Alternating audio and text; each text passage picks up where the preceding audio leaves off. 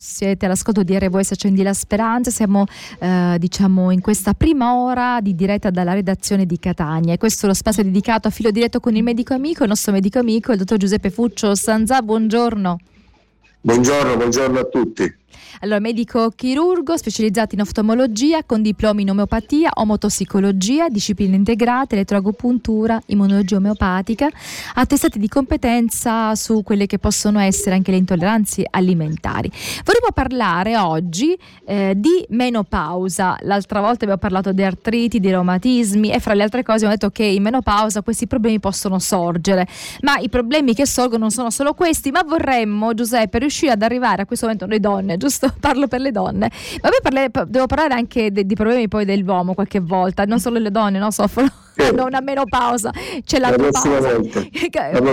per capire anche cosa succede nel mondo maschile. Quindi la menopausa è un, un periodo della, della, vita della donna in cui c'è la cessazione del, del ciclo, quindi proprio menopausa eh, viene dal greco, che significa che c'è la fine no, di questo appuntamento mensile, che per alcuni aspetti potrebbe essere positivo, no? perché ogni mese, ogni mese il ciclo, a volte ci sono problemi, invece quando poi viene a mancare il ciclo vengono altri problemi. Allora, che cos'è la menopausa? Quindi, dal punto di vista medico, cosa succede nel nostro corpo e come poter raggiungere questo periodo di tutte le donne, in cui, cioè alla fine tutte le donne arriviamo a questo periodo, in maniera più serena e in salute. Eh, intanto facciamo la premessa che la menopausa non è una malattia, ma è un momento fisiologico della vita de- della donna che coincide con il termine della sua fertilità Tuttavia in questo periodo della vita eh, si accusano dei disturbi spesso per, per, i quali anche però esistono delle cure e rimedi e possono anche garantire quindi una buona qualità di vita. Essa si verifica in genere tra i 45 e i 55 anni, ma, ma non sono rare anche menopause più precoci o più tardive. Diciamo che già alcuni mesi prima della cessazione delle mestruazioni si osservano alterazioni del ciclo mestruale, mestruazioni per esempio ravvicinate oppure abbondanti oppure anche più distanziate tra di loro. E nello stesso periodo le ovaie cessano la loro attività e di conseguenza diminuisce nel sangue la quantità degli estrogeni che assieme ai progestini sono i, i due ormoni eh, principali del, eh, sessuali della donna, cioè quegli ormoni che sono prodotti dalle ovaie. Eh, con questo calo degli estrogeni può pro- provoca alcuni di- disturbi e sintomi, sia di natura neurovegetativa, quindi vampate di calore, sudorazioni profuse, palpitazioni, tachicardia, ci possono essere sbalzi della pressione, eh, disturbi del sonno, vertigini, secchezza vaginale e prurito genitale. Quindi, come vedete, sono parecchi i disturbi che possono dare la mancanza di questi estrogeni. E anche ci sono disturbi di natura psicoaffettiva, come irritabilità, eh, quindi umore instabile, affaticamento, ansia, della, una demotivazione che può portare anche a disturbi della concentrazione e della memoria, e una diminuzione del desiderio sessuale. Quindi vedete che eh, la qualità della vita viene intaccata per tutti questi motivi, se, se in effetti questi sintomi sono predominanti e sono cioè, importanti, perché è chiaro che la situazione varia da donna a donna, no? non per tutti i sintomi eh, sono così accentuati, anche una questione genetica.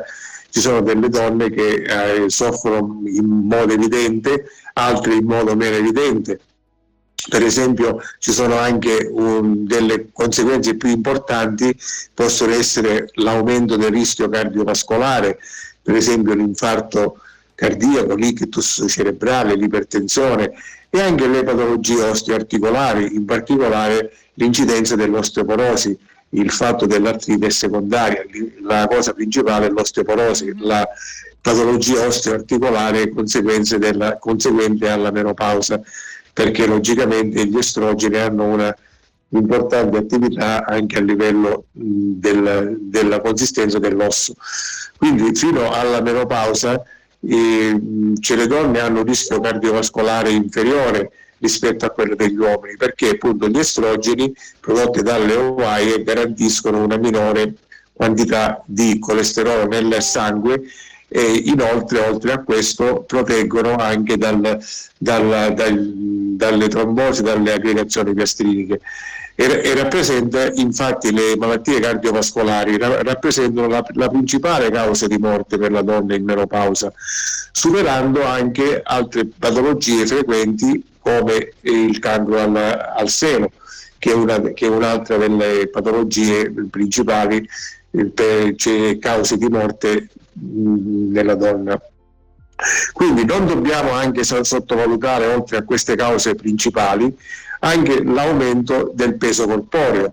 Perché? Perché eh, in genere nelle, nelle, donne in menopausa c'è anche un, un calo del metabolismo e inoltre eh, rappresenta anche un problema eh, che riguarda almeno un, una grossa fetta delle donne oltre i 50 anni. Perché? Perché eh, oltre al rallentamento del metabolismo associato anche all'età, oltre alla menopausa, ci può avere anche un aumento dell'appetito mm. e quindi un accumulo del...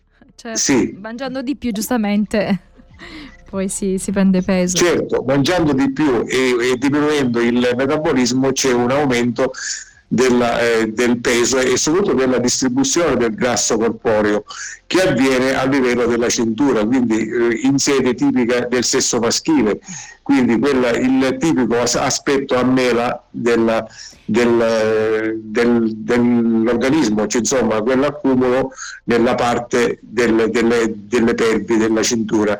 Torniamo a parlare col dottor Giuseppe Fuccio Sanzà, stiamo parlando di menopausa, di quali sono diciamo, gli effetti, poi cosa, cosa, si sente, cosa avviene nel nostro, nel nostro organismo quando appunto il ciclo va eh, diciamo, a fermarsi. Quindi dicevi prima Giuseppe che all'inizio magari un po' è strano, no? diventa un po' pazzerello, a volte è più corto, più lungo, cioè, però a un certo punto termina e così poi inizia mano a mano a sentirsi alcune problematiche eh, che sono legate al cambiamento che avviene nel nostro corpo, gli ormoni cambiano, ci sono meno produzioni di estrogeni e quindi tutto questo porta poi a, delle, mm, a dei malesseri.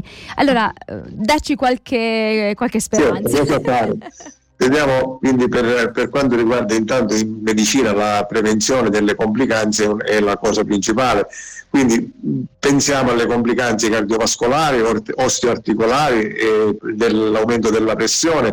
E quindi eh, questo fin da subito, intanto con, con due cose principali un regime dietetico controllato e una buona attività fisica. Queste due cose sono fondamentali per abbattere queste due complicanze che sono le principali.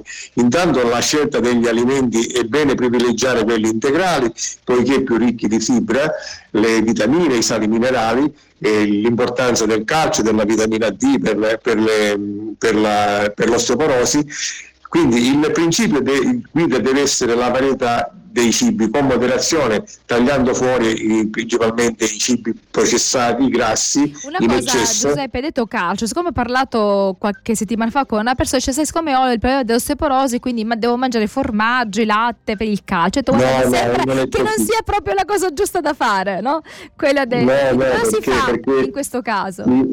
Perché il calcio non deve essere preso dalle, dai, dai cibi eh, acidificanti come il latte, i formaggi, eccetera, perché acidificando il sangue, paradossalmente l'organismo per l'equilibrio acido-base preleva il calcio che è uno ione positivo dalle ossa, quindi paradossalmente più calcio e più formaggi si mangiano, più eh, si aggrava l'osteoporosi. Invece il calcio va preso dai derivati vegetali, dai cibi alcalini, quindi dalle verdure crude, dalle, da i, dalla frutta, da tutti i derivati vegetali che, ha, che, sono ricchi di fibre di calcio, cioè quindi non, non, dai derivati animali, quindi cioè questo è un luogo comune che va sfatato. Mm-hmm.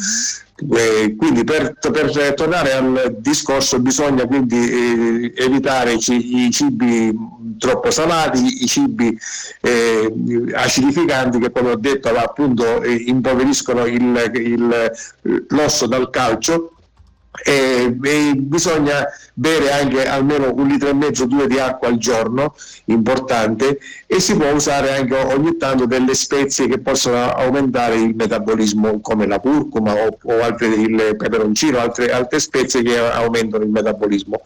È, è importante anche fare una terapia appropriata e personalizzata in base alle, esigenze della donna, perché diciamo che la terapia eh, ormonale sostitutiva è quella che, che la medicina ufficiale ci, ci, consiglia, che può essere di aiuto contemporaneamente a proteggere nei, nei confronti dell'osteoporosi e delle malattie cardiovascolari, però deve essere somministrata correttamente perché non dobbiamo dimenticare che gli estrogeni anche, hanno degli effetti collaterali perché se dati in, in modo sbagliato come dosaggio per, o per periodi troppo lunghi possono provocare come complicanza delle trombosi o anche facilitare a volte i tumori al seno. Quindi due, questa è un'altra cosa da tenere conto perché è importante. Inoltre anche bisogna eh, dire che assieme alla terapia, eh, questo tipo di terapia è importante la, l'attività fisica perché il movimento indubbiamente riduce l'osteoporosi, riduce l'ipertensione, eh, aiuta eh, il cuore e quindi e aumenta il metabolismo, quindi questo è, è fondamentale anche eh, parlare anche di questo. Assieme alla terapia eh, diciamo sostitutiva tipica plastica, ci sono le terapie naturali che sono molto importanti in questo perché hanno, non hanno gli effetti collaterali dei, degli estrogeni e dei progestini somministrati in forma chimica.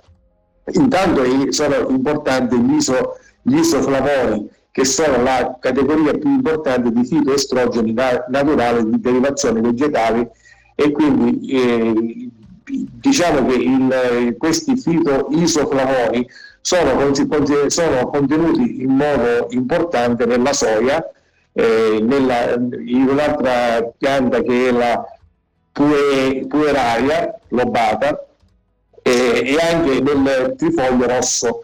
Eh, queste sono piante in cui iso, eh, queste, queste sostanze sono altamente biodisponibili per l'organismo in quanto anche facilmente assimilabile. Inoltre anche, eh, è importante anche come antiossidanti eh, la, il tè verde, il verde che ha un'attività appunto anti-aging e un'attività antiossidante e anche la melatonina per la, la sua capacità di riequilibrare in particolare durante la menopausa i ritmi circadiani che sono fondamentali anche perché, per l'equilibrio neurovegetativo perché non dimentichiamo Ehm, non dimentichiamo che eh, eh, nella donna c'è anche un'alterazione importante dell'equilibrio eh, neurovegetativo, cioè quindi eh, disturbi anche cioè dovuti alla psiche oltre che fisici.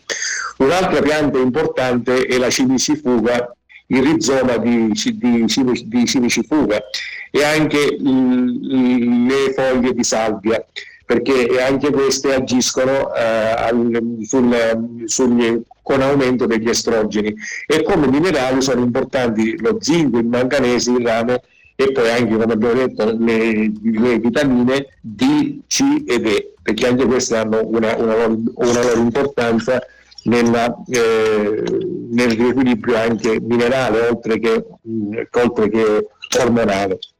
Quindi per pensare all'osteoporosi eh, cioè diciamo che si, può, si, possono usare in, in omeopatia le tre calcare le, che aiutano, eh, oltre alla, alla calcitonina, in, in diluizione D6, la calcarea carbonica, la calcarea fluorica e la calcarea fosforica sono delle, eh, delle ottime, eh, degli ottimi rimedi omeopatici per l'osteoporosi, oltre ai derivati del suino per, per la ghiandola paratiroidea, per, le, per l'importanza del calcio e anche bisogna considerare che abbiamo noi i, gli estrogeni in diluizione omeopatica che non, che non, hanno gli effetti collaterali degli estrogeni in, in forma eh, ponderale.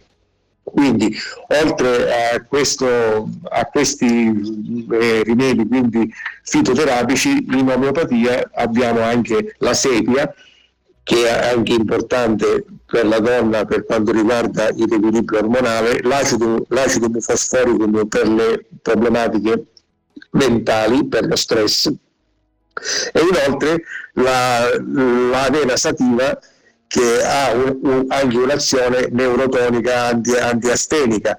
E poi per la depressione anche il triptofano in forma di 3, in, in forma omeopatica perché anche a volte può, può subentrare anche la depressione. E quindi anche la serotonina nella diluizione 6CH o 30CH che agiscono quindi per aiutare anche eh, delle forme anche eh, simis depressive che possono anche intaccare la qualità di vita certo. della donna. Allora, abbiamo proprio Io, terminato il nostro tempo, sì. Giuseppe. Ci, ci, torniamo magari la prossima settimana, no, quindi ci fermiamo sì, qui e in caso torniamo a dire qualcosa e, e poi passiamo anche ai problemi legati no, all'uomo, quindi magari parleremo di problemi Perfetto. di prostata, eccetera. Grazie come Benissimo, sempre. Grazie a voi, grazie a tutti, una buona giornata. Buona giornata.